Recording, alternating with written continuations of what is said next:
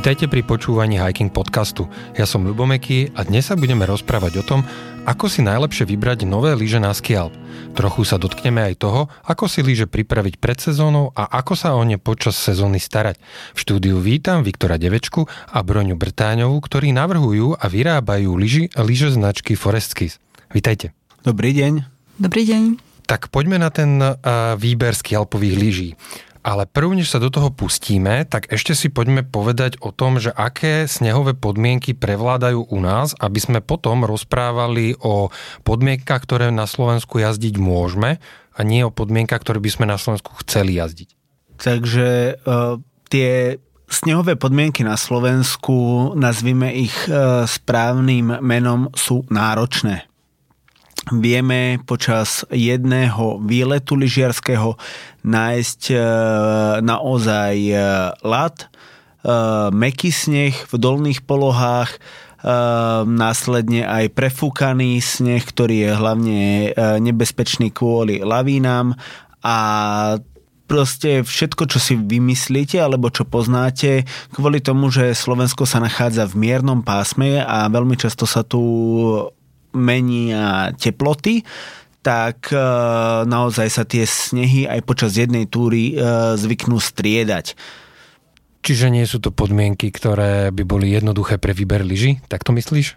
Áno, aj z tohto pohľadu e, treba sa zamerať skôr na tú bezpečnosť, ako snívať o nejakých bezodných prašanoch alebo podstate ideálnych podmienkach tie ideálne podmienky nastávajú skôr v jarnom období, v podstate pred tou uzáverou eh, jarnou, takže vtedy sú tie podmienky viac menej eh, na Slovensku ideálnejšie, ale zase sa už pohybujeme v mekších, ťažších snehoch.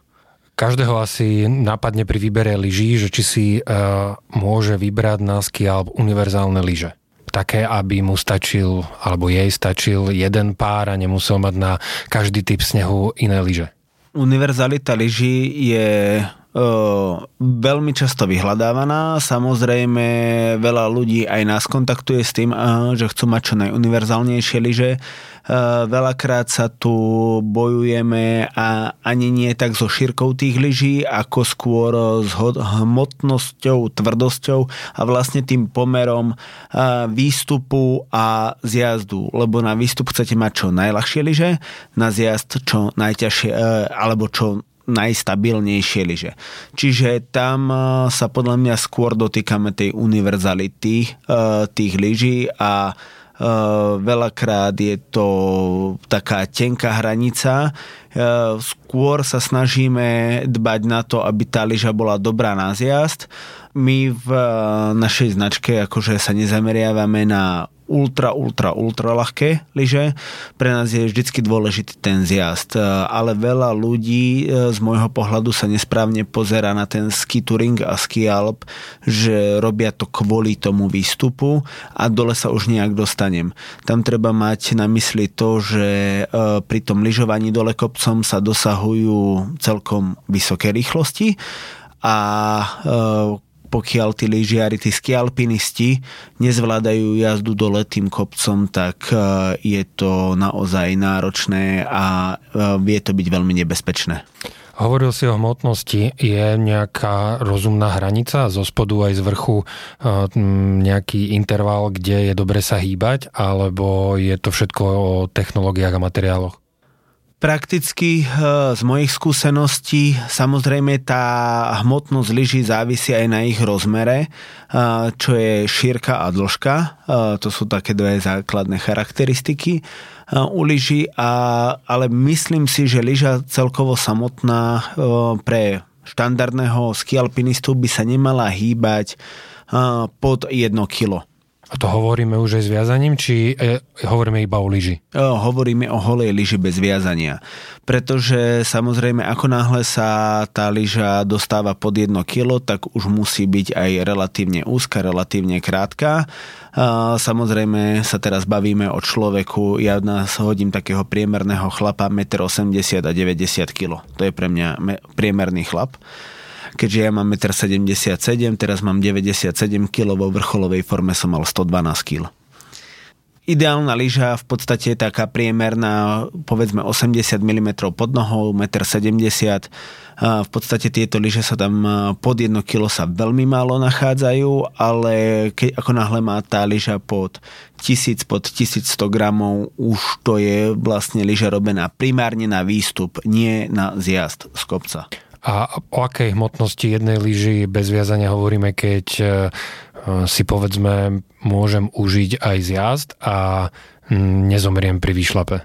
Ja si myslím, že tie hmotnosti sa pohybujú zase pri tejto lyže, ktorú som spomenul, medzi tými v podstate povedzme 1200 až 1500 grám na jednu lyžu. To je z môjho pohľadu tak ideálne. Závisí ešte samozrejme od hmotnosti lyžiara samotného, teda aj jeho veľkosti a tým pádom o, ide o to, že akú lyžu on sám zvládne vytiahnuť nejaká žena, ktorá váži priemerne povedzme 60 kg, tak určite by si nemala brať e, ťažkú lyžu. A naopak chlap, ktorý váži okolo 100 kg, tak si kľudne môže zobrať oveľa ťažšiu lyžu ako táto žena. Dobre, takže vlastne e, to sa dostávame k dĺžke lyží z ktorých, od ktorého vlastne vyplýva potom aj nejakým spôsobom aj tá hmotnosť. Ako sa mám orientovať, keď si vyberám e, lyže na skialp? E, mali by byť vyššie ako ja, mali by byť nižšie ako ja, mali by byť pobradu, alebo existuje nejaký spôsob, ako by som to vedel nejak tak jednoducho si mm, akože povedať, alebo to je vždy otázne od toho, že aký typ e, lyže, o aký typ lyže sa jedná? Podstate celkovo ski alpinizmus vieme, by som ho rozdelil do dvoch kategórií, touring a free touring.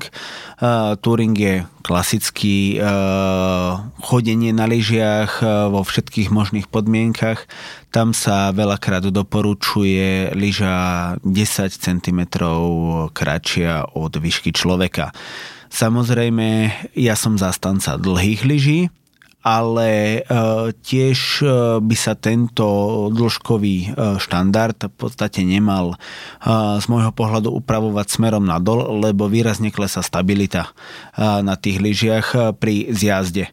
Čiže v podstate je optimum o brať si lyže o 10 cm kratšie pre bežných turistov. Pre lepších lyžiarov e, to môžu byť až e, lyže do dĺžky ich vlastnej postavy. A potom, čo som spomínal, ten free touring, to je vlastne e, chodenie za hlbokým snehom a tam sa pohybujeme v podstate v dĺžkach od minus 5 cm výška postavy do plus 5 cm výška postavy. Na ten eh, free touring treba sa zameriať eh, na trošku dlhšiu lyžu, netreba sa toho báť, ale myslím si, že ľudia, ktorí chodia eh, naozaj do tých voľných terénov a vyhľadávajú tie hĺbšie snehy, sú už zdatnejší aj lyžiari, aj skúsenejší ski alpinisti, takže oni si tam vedia urobiť ten vlastný výber veľmi zodpovedne. Dlhšia lyža jednoducho lepšie pláva v hlbokom snehu.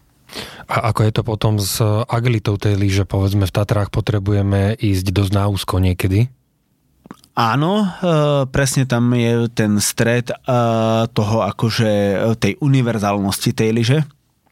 Ale ja si stále myslím, že e, kvalitný lyžiar by mal vedieť odlyžovať lyže svojej dĺžky teda svojej výšky a ako náhle má, má s týmto problém, tak v podstate by už mal zhodnotiť, či sa má púšťať do takto náročných terénov to je tiež veľmi dôležitá téma, zhodnotiť tú bezpečnosť na tom svahu a svoje schopnosti, či sa púšťať do daných podmienok. Ako je to s geometriou lyží a profilom? Trošku sme naznačili tú šírku, mm, tam sa to ako pohybuje.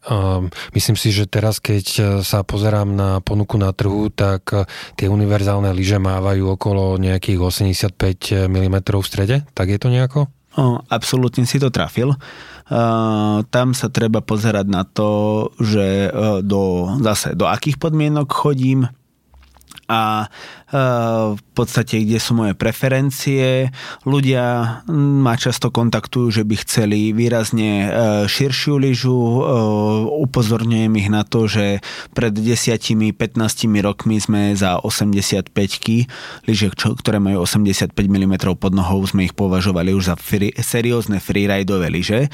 Čiže tieto veci sa za tých 15 rokov nezmenili, lebo sneh stále sneží rovnaký podstate a miestami je ho ešte trošku menej, čiže vlastne áno, univerzál je z môjho pohľadu tých 85 a veľmi tam treba dbať na to, to je moja vlastná rovnica, ktorá sa odvoláva na šírku ľudskej nohy. Ako náhle je tá lyža ušia ako noha, tak je tá lyža vhodnejšia na tvrdé podmienky.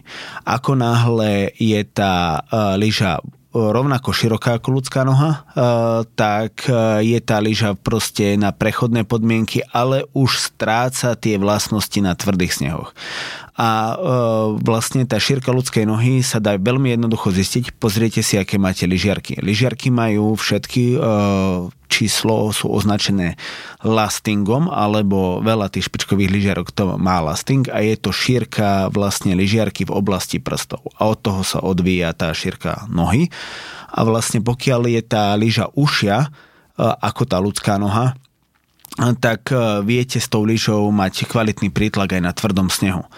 Čiže vlastne tie lyžiarky sa, tie lastingy sa pohybujú medzi 98 až 104 a vlastne keď máte z každej strany e, o centimetr menej, tak viete, že s touto lyžou sa bez problémov udržíte aj na tvrdých snehových podmienkach a bude sa vám na nej dobre šlapať e, nahor, lebo v určitom traverze viete tlačiť na tú hranu pod sebou. Ako náhle tá lyža už je širšia alebo rovnako široká ako vaša noha, tak pri traverzoch alebo pri náročnom šlapaní musíte tlačiť na bok tej lyže, musíte v podstate určitým spôsobom vytáčať kolena k tomu svahu intenzívnejšie ako na tej ušej lyži.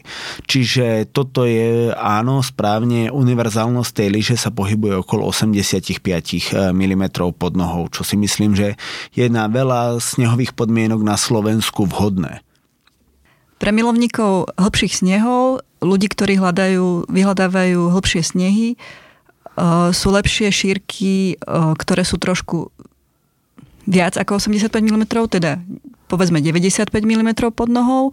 A pre ľudí, ktorí vyslovene, že chcú jazdiť prášan a chcú si za ním došlapávať, tak tá horná hranica lyže je zhruba 105 kde ešte nejakým spôsobom viete zaseknúť tú lyžu práve pri tých traverzoch, ale už to začína byť, už, už ak by lyža bola trošku širšia, už by to začínalo byť nebezpečné. Takže vlastne tá 105 je taká horná hranica, ktorú ešte viete odšlapať. Už širšiu lyžu by ste si nemali brať na šlapanie. A myslíš to tak, že je to nebezpečné povedzme pri tom cikcakovaní skialpovom, alebo že, e, že, je, že proste má takú vysokú mieru nestability potom pri šlapaní? Presne tak, vedela by vám už lyža podklznúť Takže ste nebezpeční nielen pre seba, ale aj pre kohokoľvek, to šlape za vami. Tam ešte by som doplnil, že väčšinou tie stopy, po ktorých chodíte, e, smerom nahor sú vydupané zhruba tým priemerom. Čiže ako náhle vy sa dostanete už e, výrazne o tie 2 cm širšie, ako je tá vyšlapaná stopa, tak vlastne vás už zvykne otlačať od toho svahu. No ja mám celkom rád, keď predo mnou šlape niekto so širokými lyžami, lebo potom mám pekne zratrakované pred sebou. Áno, presne takto je to potom tá výhoda. Tých s tými najširšími treba poslať, fučať dopredu. Ako je to s eh, rádiusom? Eh, vo vzťahu povedzme k, eh, k tomu, čo sa potom jazdí, alebo aj to, ako sa šlape? Otázka radiusu je tu zase taká alchymistická, by som to nazval, pretože samozrejme na lyžiach s pomerne krátkými rádiusmi, čo považujeme 14, 15, 16 metrov. tie lyže sú výborné na zjazd ale zase na druhej strane nie sú také vhodné na vyšlap hore kopcom. Pretože lyža s krátkým rádiusom má veľký e, šírkový rozdiel medzi špičkou, stredom a petou. Čiže vlastne pri došlapávaní z tej lyže zase vždy nastáva problém iba v traverze. Samozrejme, že keď idem po krásnej rovinke, tak nemám problém ani so širokými lyžami, ani s vykrojenými lyžami, ale tam sa nedá lyžovať. Ako náhle chcem ísť hore kopcom, musím trošku traverzovať. A vtedy, keď je tá lyža výrazne vykrojená, má veľký rozdiel medzi tou špičkou, e, stredom a petou, tak sa tá lyža zvykne zase odtláčať od snehu. E, od, od toho, e, od tej vychodenej stopy a vlastne tá noha dosadá výrazne ďalej od toho spevneného snehu, čiže to môže spôsobovať určitým spôsobom problém. Preto ako veľa značiek e, vidíte, že tie lyže robí v podstate s väčšími rádiusmi 17, 18 až do 22 metrov. V podstate závodné skialpovky majú 23-24 metrové rádiusy. Ide o to, aby tá lyža bola čo najrovnejšia a čo najľahšie klzala, že sa to snažia približiť tým bežkám. Čiže aj my na toto reflektujeme v podstate preto tiež naša akože taká najväčšia univerzálka. Ju teraz tu tak spomeniem, je to Druid, má to 86 pod nohou, čiže v podstate priemernú šírku, vhodnú, v podstate je to ešte taký väčší hybrid tým, že je to asymetrické. To je naša kolekcia, kde si viete vymieňať pravú a ľavú lyžu podľa snehových podmienok. A táto lyža v podstate v porovnaní s frostami, ktoré sú urobené ako široké carvingové lyže, je v podstate pod nohou iba o 4 mm ušia, ale na špičke a na pete je oproti frostu až o centimeter ušia, čiže vlastne je tá lyža natiahnutá viacej do roviny, aby sa práve na nej e, komfortnejšie šlapalo a aby vám tie špičky uh, v podstate nezavádzali pri tom vyšlape nahor. Takže vlastne áno, tento rádius uh, je dôležité mať uh, paradoxne trochu dlhší, nech je tá lyža ako keby viacej klzavá. Dobre, tak keď sme si povedali, že univerzálna šírka je dnes okolo tých 85 mm, tak tá, ten univerzálny rádius na skialpových lyžiach je teda koľko? Odhadujem ho na tých 18 metrov. To je lyža, ktorá ešte 18 metrov je oblúk, e, kedy tá lyža vie ten akože sama iniciovať pomerne kvalitne e, ten oblúk e, a zároveň nie je tam to vykrojenie tej lyže až tak veľké. Dobre, poďme teraz na profil, teda Zatiaľ sme sa zameriavali na šírku a dĺžku a teraz si poďme povedať, že uh, aká je lyža v profile. Uh, ide mi hlavne o camber a rocker čo to je a ako nás to ovplyvňuje a akým spôsobom, aký vplyv to má na efektívnu hranu a prečo by sme sa o to mali vôbec e, ako skialpinisti zaujímať? Tak pre skialpinistu je toto podľa mňa ešte dôležitejšie ako pre lyžiara, kvôli tomu, že uh, ako pre štandardného lyžiara, kvôli tomu, že vlastne tej lyžiarky aj to vybavenie je v podstate mekšie a nema, nie je tam taký kvalitný prenos uh, tej síly. Kember je jednoducho povedané to, keď dáte lyžek s klznicami k sebe, tá štrbina, ktorá medzi nimi vznikne a vlastne dĺžka tej štrbiny a výška tej štrbiny ovplyvňuje prítlak lyže na tvrdom snehu. Pre, aj pre skialpovú lyžu je toto paradoxne dôležité pri vyšlape smerom nahor, lebo keby sme si zobrali lyže, ktoré sú kompletne prehnuté naopak ako koliska, tak vlastne máme veľmi krátku styčnú plochu na pásy a tým pádom tie pásy v tom mieste veľmi rýchlo zoderieme majú krátku životnosť a ťaháme so sebou zbytočne veľkú plochu e, nefunkčného pásu. Čiže mať e, aj pre skialpovú lyžu je dôležité mať e, dostatočne dlhý kember s určitou výškou, aby sme vlastne vytvárali tým ten prítlak. Samozrejme, zase to vidíme krásne na bežkách. A potom rocker, ono tento názov je vlastne odvodený od reverzného kembru, a vlastne je veľmi dôležitý, e, alebo je to taká nová technology, ako ja to rád označujem. Je to už s nami už pár rokov a vlastne vďaka nemu máme e, na tvrdých snehoch relatívne krátku obratnú lyžu, ktorú na tých tvrdých snehoch potrebujeme, aby sme sa vedeli rýchlo skrútiť.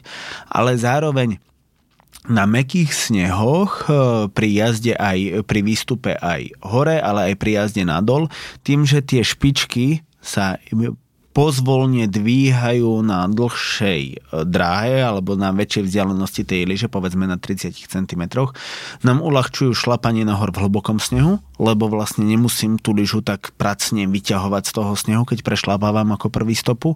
A zároveň e, pri jazde dole e, je vlastne dĺžka tej lyži variabilná. Keď som na ľadových povrchoch, tak tá lyža má veľmi uh, dobrý uh, akože prítlak, ale zároveň je kratučka obratná, ale, za, ale ako náhle sa dostanem do hlbokého, mekého snehu, tak vlastne sama tá lyža sa zaborí do toho snehu a vlastne tie časti, ktoré sú zdvihnuté nad sneh, sa aktivujú keď to tak poviem, ono to znie strašne technologicky, ale keď si to predstavíte, je to veľmi jednoduché a vlastne využívate celú dĺžku tej lyže. Čiže vlastne tá lyža vás začne lepšie niesť v tom hlbokom snehu. Čiže ako podstate ten e, profil skombinovaný camber a rocker je niečo také ako e, auto, ako dropper seat post e, na bicykli, kde viete stiahnuť si to sedadlo dole a vydvihnúť si ho, že keď idete hore kopcom, máte oporu, keď idete dole kopcom, dáte si ho rýchlo dole, len tu pri tomto profile sa to deje automaticky. Takže to mi tak znie, že to je niečo, čo by som ako skialpinista mal chcieť, aby tam ten rocker bol? Samozrejme, je to, je to veľmi dôležitá súčasť tej lyže, pretože o, zároveň ten rocker umožňuje tým lyžiam sa rýchlejšie vyťahovať vonku z toho snehu. Ja si myslím, že v podstate už to majú asi všetky aktuálne skialpové lyže. Ale zase e, tá lyža potom pri takej rýchlejšej, agresívnejšej jazde na tvrdom povrchu zase stráca tú stabilitu, že uh, niektorí ľudia sú stále zástancami tvrdého kembru. To znamená od začiatku až po koniec, že vlastne to preráža ako keby ten sneh potom? Presne tak. Potom je, ešte existuje jeden profil, jedna technológia, ktorá sa nazýva flat rocker. Tiež začína byť um, celkom obľúbená aj pri väčších značkách a vlastne ide o to, že e, je to ľahšie lyžovateľná lyža, keďže nemá kember, je tam flat rocker, znamená to, že tam je aj kontaktná plocha e, s lyžou a snehom, ale tým, že ho netreba do nej tak tlačiť, tak je v podstate jednoduchšia na lyžovanie. A vlastne tam e, sa odburáva úplne kember a tá, tie lyže, keď ich dáte spolu, sú výrazne rovné. A pri skialpe teda mám sa nejako orientovať, že čím dlhší ten, ten rocker, aby som potom lyžu mohol mať dlhšiu, alebo existuje nejaká dĺžka rockeru, ktorý je optimálny pre skialp, ktorý by si odporučil, alebo by ste odporučili? V podstate pre ten skialp si myslím, že e, ten rocker je vhodný tak maximálne do 35 cm na špičke a do 20 cm na pete. Keď sa vrátim, tak už som to spomenul, že vlastne tam v podstate ten rocker nám začne odoberať tú aktívnu prítlačnú plochu na ten pás. A čím mám viacej rockeru, tak tým viacej ťahám zo sebou jalového pásu. A ten zadný rocker to je ale skôr taká, že špeciálnejšia vec, nie? Či to je bežné u všetkých lyží? v podstate ten, s tým zadným rokrom sa kombinuje aj ten predný, kvôli tomu, že tam sa potom rieši vyváženie tej lyže.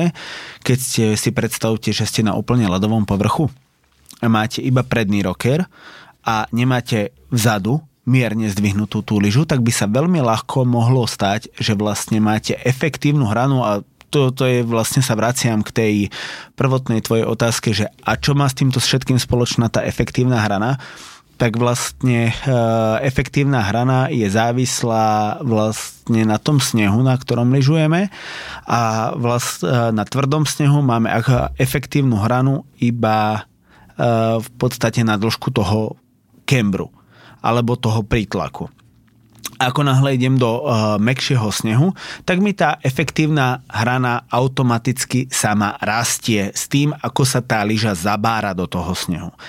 A teraz, uh, keď sme pri otázke predného a zadného rokru, tak si predstavme, že máme 30 cm, 35 cm na špičke rocker pri 180 170 lyži a nemáme žiadny rocker na pete. Čiže v podstate skončil by som tak, že tá lyža má dlhšiu efektívnu hranu na pete, ako na špičke a tým pádom by sa tá lyža mohla stať veľmi komplikovane lyžovateľnou a normálne by ma musel, tá lyža samotná nútila tlačiť do piet a lyžovať na petách, čo je vlastne zlá lyžiarská technika, lebo človek by sa mal opierať pri lyžovaní dole kopcom do holení a nakláňať sa viac menej dopredu, e, lebo tá lyža by vlastne na špici bola výrazne nestabilná a na a peta by ma držala tam, kde nechcem, aby ma držala. Takže to je ten pomer, kedy treba dbať pri tom návrhu a výbere lyží, ale vlastne toto už všetko by mali riešiť naši inžinieri, eh, od ktorej, v danej značke, od ktorých si lyže kupujeme, aby tá lyža v rámci toho, tej jazdnej efektívnej hrany bola stále vyvážená voči tomu kontaktu a voči tomu, kde ja stojím na tej lyži. To znamená, že čím dlhší je rocker vpredu, tak tým viac musí byť rocker aj vzadu. Presne tak. Pri skelpových lyžiach vnímam, že sa nevedia tak zakusnúť do tvrdého až zladovateľného povrchu. Typicky to vnímam povedzme na zjazdovke, na ktorej je technický sneh, ktorý je vyšúchaný, že je to vyšúchané takmer do, do ľadu. V čom je problém? V mojej technike, že som nemehlo, alebo je to o lyžiach?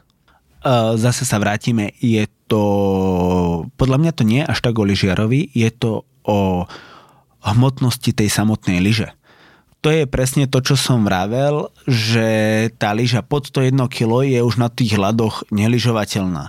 Tam si, keď si zoberieme, koľko váži tá lyža versus koľko váži lyžiar, tak uh, v podstate tie hmotnosti, aj keby tá lyža bola 4 krát ťažšia, tak voči lyžiarovi je to veľakrát e, nezade, e, zanedbateľná hmotnosť, tak, že tie lyže sú výrazne ľahšie ako lyžiar, ale ja vravím, že tam ide o segment, e, to je zase moje technologické výrazy, ktoré niekto nepozná, ale segmentová hustota lyží v danom mieste.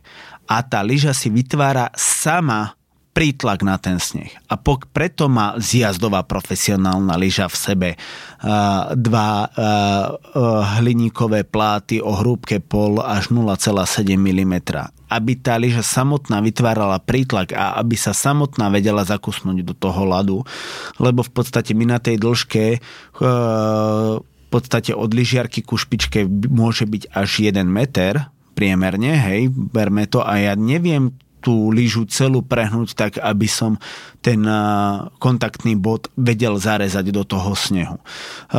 Čiže vlastne tá lyža sama, preto vravím, že je tam tá hranica tých medzi lyžami, ktoré idú veľmi dobre dole kopcom a ktoré sú už moc ťažké na ten výšlap lebo tá lyža samotná nevie sa zakusnúť do toho snehu. To je veľakrát ten problém a tam hľadáme ten kompromis medzi tou hmotnosťou tej lyže a tými jazdnými vlastnosťami. Lebo ako náhle sme v prašanie v hlbokom snehu, tak tam s týmto problém nemáme, lebo tá lyža je stále zaborená a stále nejakým spôsobom ide. Ale zase to vysvetľujem tak, e, že tie lyže pod určitú hmotnosť musím ja dole kopcom tlačiť. A ako náhle tú lyžu ja dole kopcom tlačím, tak e, v podstate nechce sa zakusnúť do toho ľadu. Ako náhle tá lyža ide dole kopcom sama, tak v podstate sa je schopná aj zakusnúť do toho ľadu. Opäť nám tu zohráva úlohu samozrejme aj hmotnosť samotného lyžiara, takže ženy a ľudia, ktorí majú menej kilo, sú trošku nevýhodne na tvrdých povrchoch a musia sa oveľa viacej snažiť tú lyžu tam buď zarezať, alebo možno je skôr rozumnejšie uh, tieto ľadové povrchy uh, trošku tak prešúchať, pretože niekedy sa im to ani nepodarí. Kvôli tomu, že práve nemajú dostatočnú hmotnosť na to, aby mohli tú lyžu zaseknúť do ľadu. Takže ja s mojimi 72 kilami mm, by som mal niečo s tým robiť, aby e, som to vedel viac, e, viac zatlačiť. Zobrať si väčší e, batoh alebo intenzívne na tomto sa dá pracovať v podstate už od júla, nechodiť behať, iba priberať. A teraz máme husacinovú sezónu, tak treba na sebe popracovať. Áno, áno, presne tak. Je, máte tu možnosť, idú sviatky, takže poďme veselo priberať, aby sa nám dobre lyžovalo.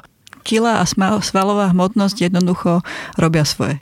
Teraz je, dá sa povedať, začiatok sezóny, možno pre mnohých ešte je to len predsezónny čas. Ako si mám pripraviť lyže pred e, sezónou? Teda okrem teda toho, že si môžem kúpiť nové. Dôležité je, ako som si lyže nechal po predchádzajúcej sezóne. Veľa ľudí si dáva lyže vyservisovať, čo je maximálne správne po sezóne. Veľa ľudí uh, si ich pekne uskladní v suchu, ale málo kto sa venuje z môjho pohľadu najdôležitejšej súčiastke na tej lyži a to je viazanie. A vlastne viazanie by malo byť povolené vypínacie sily na viazaní, to je veľmi dôležité, aby neboli tie prúžinky, ktoré nám zabezpečujú bezpečnosť v tlaku a aby sa neunavovali a zároveň zacvaknuté špičky po prípade pety. Všetko by to malo byť krásne cvaknuté. Toto je pre mňa ešte dôležitejšie ako tá príprava tých lyží pred po sezóne. Samozrejme, ak mám lyže krásne na hrubo zavoskované, dám si dole ten vosk z tých lyží vy, vyčistím ich, vyleštím ich. Uh, a proste napríklad naše lyže uh, po sezóne, keď sú obuchané, obité, to originálne drevo, čo je tam, tak ich voskujeme aj z hora. Robíme to osmom, uh, vyleštíme ich, má to ešte potom tú výhodu, že sa z, z vrchu na tie lyže nelepí sneh. Takže všetky uh, áno a, a ďalšia dôležitá vec, keď si pred sezó- na, na konci jednej sezóny povolím to viazanie, musím si znova to viazanie nastaviť na svoju aktuálnu hmotnosť, na svoje aktuálne lyžiarky a v podstate už som sa aj s tým stretol vo svojej servisovacej praxi, že ľudia si kúpili nové lyžiarky alebo cez rok sa im, cez to leto sa im nejakým spôsobom pohla hmotnosť a zabudli si to celé nastaviť. A buď im to viazanie začalo vypínať príliš rýchlo, alebo im nechcelo vypínať vôbec. A e, celé to vlastne spôsobilo nejakú tú katastrofu. Čiže z môjho pohľadu je to starostlivosť o viazanie o mnoho dôležitejšie ako o tie lyže a veľakrát v médiách vidíme prezentovať tú starostlivosť o tú lyžu samotnú, ale teraz sa na mňa nahnevajú aj niektorí servisáci možno, ale tú suchú sklznicu viem veľmi jednoduchým brúsením uh, odstrániť. Čiže ak nestíham servis po sezóne, môžem ho urobiť pred sezónou, ale to viazanie by sa mal určite po sezóne uh, povoliť tie vypínacie sily, zacvaknúť ho, nech je čo najviac vyrelaxované. A prečo je problém, že keď vymením lyžiarky, tak e, musím e, riešiť aj viazanie? Aktuálne e, tie lyžiarky majú strašne divoké rozmery. E, pri e, skialpových lyžiarkách oproti štandardným zjazdovým sa tie, sú tie skelety o 2 cm menšie a je e, dosť výrazne tlačené na to, aby sa e, e, skelet to je vlastne tá, tá plastová schránka tej skialpinistickej lyžiarky čo najviac zmenšovala kvôli tomu, aby bola ľahšia a aby sa ten otočný bod, tie dve dierky, posúval čo najbližšie k prstom, alebo ideálne až pod prsty. Uh, preto da, ktoré moderné lyžiarky vôbec nemajú ten nos vpredu. A uh, keď to porovnám, že moja štandardná lyžiarka má skelet 315, tak uh, u niektorých značiek skialpových lyžiarok sa dostávam na uh, 297 čo je, ak správne počítam, rozdiel 2 cm takmer. A vlastne ja si kúpim lyžiarky inej značky a keď to správne neskontrolujem, tak v podstate to viazanie nie je v ideálnej pozícii. Každé to viazanie má svoju danú ideálnu pozíciu, ktorá sa musí skontrolovať a keď to nie je ideálne nastavené, tak to môže viesť k tomu, že sa to viazanie samo zablokuje. To som mal možnosť vidieť, hlavne keď nie je dodržaná medzera vzadu na pete. Takže to viazko sa vie samo zablokovať a potom v podstate vy tomu viazaniu nedovolíte vypnúť Takže vlastne mám nové lyžiarky, sú super pevné, teším sa, idem, agresi- idem hurá lyžovať, nenastavím si viasko, padám a ubližujem si. Čiže to je uh, veľmi dôležité a naozaj tie uh, dĺžky tých lyžiarok a ešte spomeniem veľmi dôležitú vec. Pokiaľ tá uh, lyžiarka nie je zacvaknutá v tom viazaní, nemôžem sa spoliehať na tie milimetre, uh, ktoré sú na tej lyžiarke napísané, lebo to oni udávajú dĺžku vonkajšieho skeletu. Neudávajú uh, v podstate, uh, nie je to podstate e, viazané na rozteč tých e, inzertov a pinov, ktoré sú v lyžiarke. Že to môže byť, aj keď tá lyžiarka má povedzme 302 mm vonkajší skelet, ona môže mať e, tie koliky na špičke versus peta umiestnené ako 305 mm lyžiarka, aj ako 298 mm lyžiarka. Samozrejme v danej kolekcii tých lyžiarok je to rovnaké, ale medzi dvomi značkami, keď máte dve 302 tak, alebo keď máte jednu 303 a druhú 302, tak nie je medzi tými pinmi, medzi tými dierkami rozdiel milimeter. Preto to treba priamo vždycky skontrolovať. Takže vlastne ide o to, aby to sme techové viazanie vzadu, bola tá medzera uh, taká veľká, ako, ako má byť. Samozrejme, dobre si to povedal, taká veľká, ako má byť, lebo tam nie je univerzálne číslo, Dynafit to medzero má 5,5 mm, ATK má 4 mm, Friči má 0, alebo ja to dávam 0,5 mm. Zase markere to majú na každý ten výrobca presne špecifikuje tú dĺžku tej medzery a musí byť to s danou lyžiarkou. Dokonca zase nebudem menovať, ale sú, je jedna značka lyžiarok, ktorá vyrába svoje lyžiarky v dvoch edíciách, vždycky tvrdšie a mekšie a prišiel som na to, že vlastne aj keď sú tieto dve lyžiarky tvrdšie a mekšie robené v iných formách, pardon, v tých istých formách, v, kvôli tomu, že tam použijú iný materiál uh, na výrobu tých lyžiarok, jeden je odolne tvrdší, druhý je mekší, tak vlastne tá tepelná rozťažnosť spôsobí to, že tie lyžiarky sú o 2 mm iné.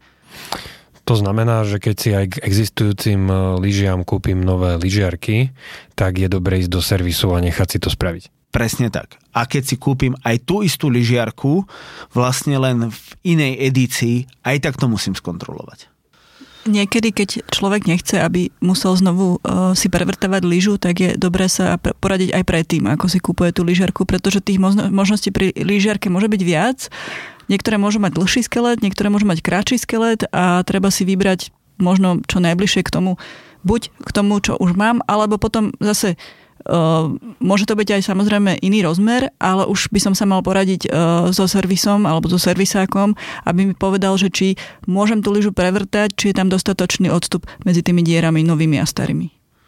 To sme sa dotkli zatiaľ tej e, starostlivosti pred a po sezóne a čo mám robiť počas sezóny. Ja na tú sklznicu stále lepím pásy každý, deň, e, každý lyžiarsky deň aj niekoľkokrát. E, je dobré nosiť lyže častejšie do servisu alebo tým vlastne skracujem ich životnosť, keď ich za každým vybrusia?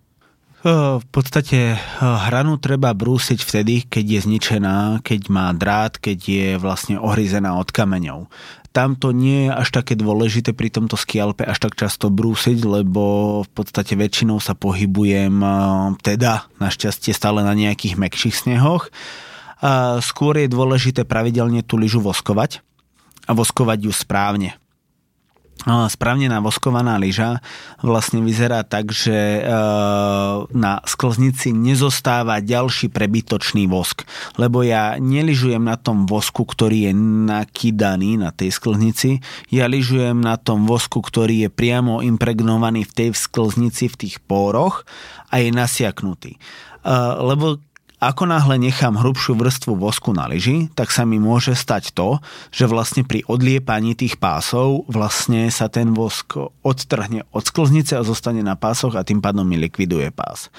Uh, samozrejme, uh, suchá sklznica začne vlastne byť uh, hydrofilná, čiže vlastne nasiakať vodu pokiaľ nemá v sebe vosk a kvôli tomu vlastne, keď je tá sklznica mokrá, horšie na nej držia tie pásy, viaže na seba nečistoty, ktoré následne prenáša na ten pás a na to lepidlo. Čiže celý ten systém mi viacej degraduje. Preto nepotrebujeme až tak často, pokiaľ nejazdíme v zlých podmienkach a nevykusuje nám stále nejaký kamen trošku z tých lyží, tak nie je až také dôležité často brusiť tú lyžu. Skôr je pre ski alpinistu dôležité relatívne častejšie ju voskovať a odborníci na ski touring Uh, tí najlepší, hej, vravia, že v podstate uh, treba tie lyže naozaj po každom, možno aj po každom výjazde, záleží od toho, ako tá sklznica vyzerá, tú sklznicu e, voskovať a vďaka tomu tá sklznica nezačne ani tak rýchlo chlpatieť. Lebo vlastne tá presušená sklznica začína sa kvázi, nazvime to tak trošku rozpadať alebo začínajú sa z nej vyťahovať tie jednotlivé vlákna, ktoré zase spätne, keď sa lepia, sa majú tendenciu prenášať na tie lepidla z tých pásov a vtedy ten systém celý rýchlejšie degraduje. A kvalitným voskovaním, ktoré som vlastne, na ktoré upozorňujem, že tiež to treba robiť citom, netreba to robiť doma so žehličkou po starej mame, kde tú lyžu prehrejem celú na 80-90 stup. Akože vosk by mal mať teplotu cez 100 stupňov, ale nesmiem ja prepieť tú lyžu, lebo lyže sú vyrobené z kompozitných materiálov, spojené sú epoxidovými živicami a tieto epoxidové živice majú určitú tepelnú odolnosť. Ako náhle ja tú lyžu prehrejem a dám na ňu z ruku z tej strany, kde je ten design, top sheet, ako náhle začne byť lyža horúca z opačnej strany, tak tá lyža je okamžite mŕtva v podstate tie uh, lepidla sa v nej rozpadnú. Videl som to, teraz sa ma jeden kamarát pýtal, tak preto furt lamem tie ultralighty, lebo ja keď ich voskujem, ja tam nakydám ten vosk, pokiaľ sa sami, akože normálne tekutinka nedrží e, na vrchu, na tej sklznici, viete, ako keď ju voskujete a ono, ja ju mám úplne prehriatú, no ale nikdy furt nejakú zlomím a ja, že kamo, ale vlastne ty tú lyžu v podstate každým jedným voskovaním absolútne zničíš že vlastne tam je zase tá hranica a on normálne pozeral sa na mňa, ako keby som mu povedal Ameriku a toto si veľa ľudí neuvedomuje, že vlastne tá lyža sa dá uh, vyso- a poviem to, že my nerobíme tie v našej značke tie ultralahké lyže, čiže není to, že by to bol náš problém, ale vlastne bolo to fakt závodné lyže, ktoré vlastne on vždy prehrial tým voskom, nech je to super rýchle, ale vlastne neuvedomil si, že môže tým tú lyžu zničiť. Čiže to voskovanie tými žehličkami je veľmi triky uh, a uh, ani si ľudia neuvedomujú, ako ľahko dokážu tým zničiť tú lyžu. Čiže to voskovanie je dôležité, ale treba to robiť s citom a ja na to poviem, že veľmi rád používam teplovzdušku, teplovzdušnú pištol, lebo vlastne vidím pod tú lyžu a vidím, čo sa mi tam deje a nesnažím sa to extrémne neprehriať. My aj tak nevieme dostať e, ten vosk do hĺbky 1 mm, keďže tá sklznica má 1 mm. My ho tam dostávame do hĺbky 0,1 mm. Takže vlastne extrémne prehrievanie tých lyží tiež nie je dobré a môžem tú lyžu tým zničiť a potom sa vlastne človek čuduje, že čo sa mohlo tak ľahko stať. Áno, prepiekol si vlastne tie uh, epoxidové živice, ktoré sa pod vysokým teplom rozpadli. Dobre, na záver ešte mm, by ste nám mohli povedať, čo máte vo Forest Skis um, jednak nové a druhá to, že aké lyže máte pre ski alpinistov. A prečo by si skialpinista mal vybrať práve vaše? Takže eh, v podstate posledné tri roky už hora máme normálne zimy, ale tie predchádzajúce, ani nechcem nahlas spomínať, eh, výrazne nás eh, posunuli viacej do skialpinizmu. Predtým sme boli vlastne viacej freeridová zjazdovková značka. A v podstate sa snažíme rozvíjať aj týmto smerom všetky naše lyže vyrábame, skoro všetky teda vyrábame v dvoch konštrukciách. Ťažká na to lyžovanie a ľahká na ten ski alp. Samozrejme sa tam potom hráme, ako sme tu celý čas spomínali, s tými kompromismi to, pri tom zjazde. Jednou z takých zaujímavých noviniek práve na ski alp je napríklad model Track, ktorý je vlastne vyrobený uh, v modrotlačovom dizajne, čo je dizajn od modrotlačiara Mateja Rabadu z Párnice, s ktorým už nejaké 4-5 rokov spolupracujeme, si myslím. A e, táto lyža je presne postavená v e, tom, e, v tom ideálnom skialpovom móde, je pomerne úzka, má e, kratšia má 81, dlhšia má 84 mm pod nohou a majú relatívne veľké rádiusy, práve preto, aby boli štíhle, vlastne, aby neboli široké tie špice a pety. Lyže sú v podstate postavené vyslovene na horské prechody, kedy idete s ťažkým batohom.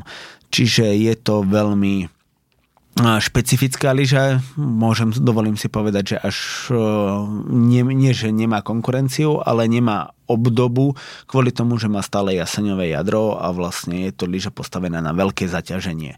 Nie je to až taká lyža postavená uh, lyžiarsky, ale zatiaľ všetci, čo ju majú, tak sú s ňou lyžiarsky veľmi spokojní.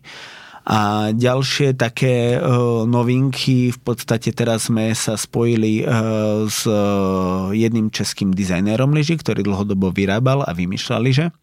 A spolu sme Uh, áno, pridávam meno, je to Pavel Božák a spolu sme tento rok predstavili uh, prvú kolekciu jeho lyží Nošak. Uh, to pomenovanie je odvodené od toho vrcholu Nošak a e, v podstate na týchto jeho lyžiach, ešte keď ich on vyrábal e, u seba, tak e, český vodca, horský háček, vlastne s nimi zlyžoval nošak a vlastne teraz sme tú lyžu akože znovu stvorili v spoloč, spo, Teraz sme tu lyžu spoločne znova vytvorili.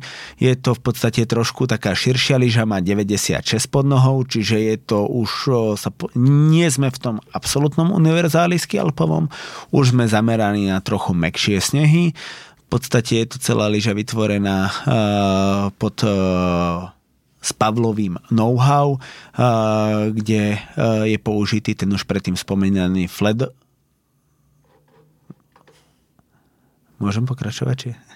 Kde už predtým eh, spomenutý eh, kde je už predtým spomenutá technológia Flat Rocker, čiže tá lyža je čo najrovnejšia pod nohou s, s zdvihnutými eh, špicami a petami do rokru a je to lyža postavená naozaj áno, je to primárne na mekšie snehy, ale je to lyža postavená na Eh, zmiešané podmienky, ktoré vlastne, aby si to človek vedel za každým čo najlepšie užiť. Ale vlastne ešte spätne by som sa vrátil eh, k tej šírke tých lyží. Ja sa veľakrát eh, klientov pýtam, chodíte lyžovať na podmienky, alebo keď máte voľno.